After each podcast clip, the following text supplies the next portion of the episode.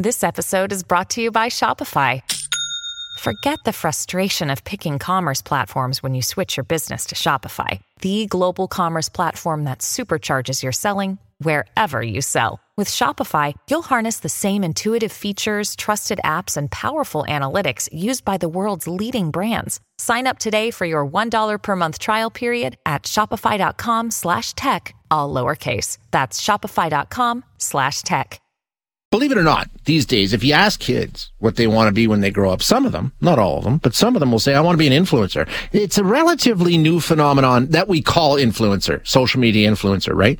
Um, people though can build huge followings and they can make big money doing this. Fortunes can be earned on social media. It's a global business. Uh, it makes up a big part of advertising budgets in 2023, believe it or not. Um, but as with everything, there's always a flip side. There's a pushback and it has now arrived. So we're going to have a conversation about influencing and how effective it is and, and the pushback with Kris Ruby, who is a social media analyst and the president of the Ruby Media Group. Uh, Kris, thanks so much for being here. I appreciate your time. Thanks for having me. Glad to be here. Okay, so let's just for you know for those of us who aren't familiar with this, let's define an influencer. Essentially, it's not much different than you know what we might think of as a paid endorsement, right? From the old days of TV or a spokesperson. That's kind of what an influencer is. Correct. So a social media influencer is someone who really makes their fortune online on different social media platforms, whether it's Facebook or TikTok or Instagram or even Twitter. They influence public discourse, public opinion, and endorse certain products and have brand endorsements and basically get people to buy things that they want to influence and are aligned with. And they're not doing, I mean, I guess some of them might be doing it like, hey, I tried this and it's really cool out of the goodness of their heart, but they get paid to do this, right? It's big business. They do. Huge, yes, they get paid. I mean, there are there are some specific FTC endorsement um, guidelines that they have to follow, right? They have to legally comply with the law when they are endorsing products. But um, I mean, one of the things that's really interesting is that if you look on TikTok, for example, the, the products that these influencers are endorsing move markets.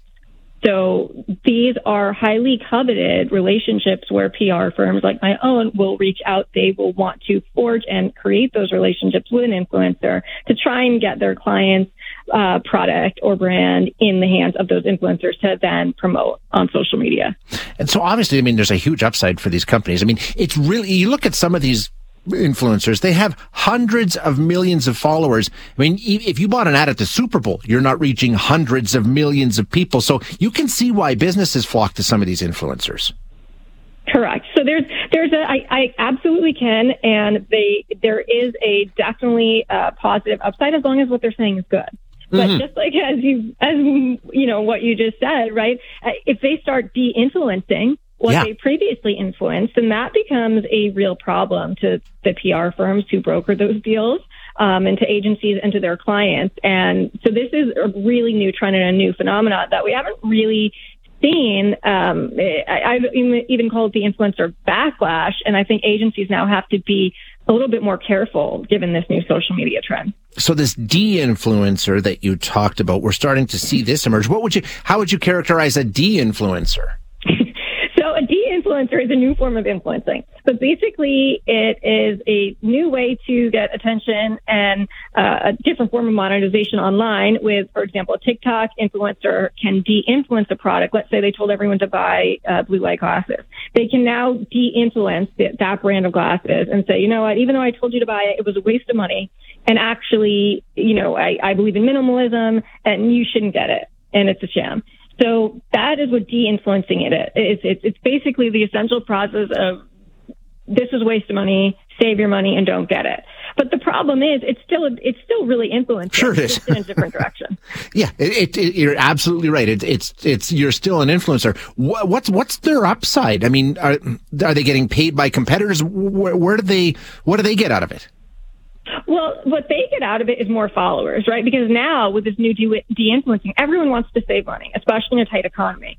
So they're actually getting more clicks and more visibility and traffic to what they're saying because who are you more likely to trust? The person who tells you to buy something and spend all all of your, your money and your savings this week or the person who's like, wait a second, don't spend money on that stay home. This was I spent money on it, even though they didn't. By the way, they were most of the time gifted it by by an agency. Sure. But I I wasted money on this, and therefore you should save your money. So what they're getting out of it is more followers.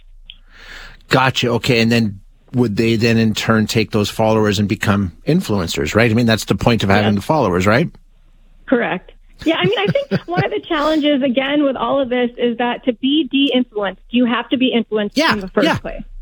Exactly. You're So- absolutely right. Right, like so for me, I I- looking into this trend, some of these things that they're de-influencing, I hadn't. You have to be familiar with those products. You had to be influenced to buy the products in the first place to even be de-influenced from buying the product. So I think that this trend works with people who are part of this closed social media ecosystem that are already buying these products and influenced by the influencers to begin with. Um, what does it mean for businesses, though? I mean, the de-influencer has to be something that you're wary of, right? I mean, if you if Yeah. you're because social media, you know, it can do really good things for you. It can also be really bad. Oh, this is, I think this is a nightmare for brands and especially again for the PR agencies. If you broker that deal, if you put together this brand endorsement deal and then a year later that same influencer decides that they want to de-influence what they've influenced and break that contract with you, that's a problem. So I think the pressure is now, there's going to be increased pressure on the agencies that are brokering those deals with, with influencers. Um, and, and the entire influencer marketing agency landscape, which, as you said, is big business. There's a lot of uh, money behind that uh, that landscape. But I think if you're a local business or a small business and you're not working with an agency, then you have to be really careful. Like, do you, is this person who is involved? Is this someone who's involved with the de-influencing trend?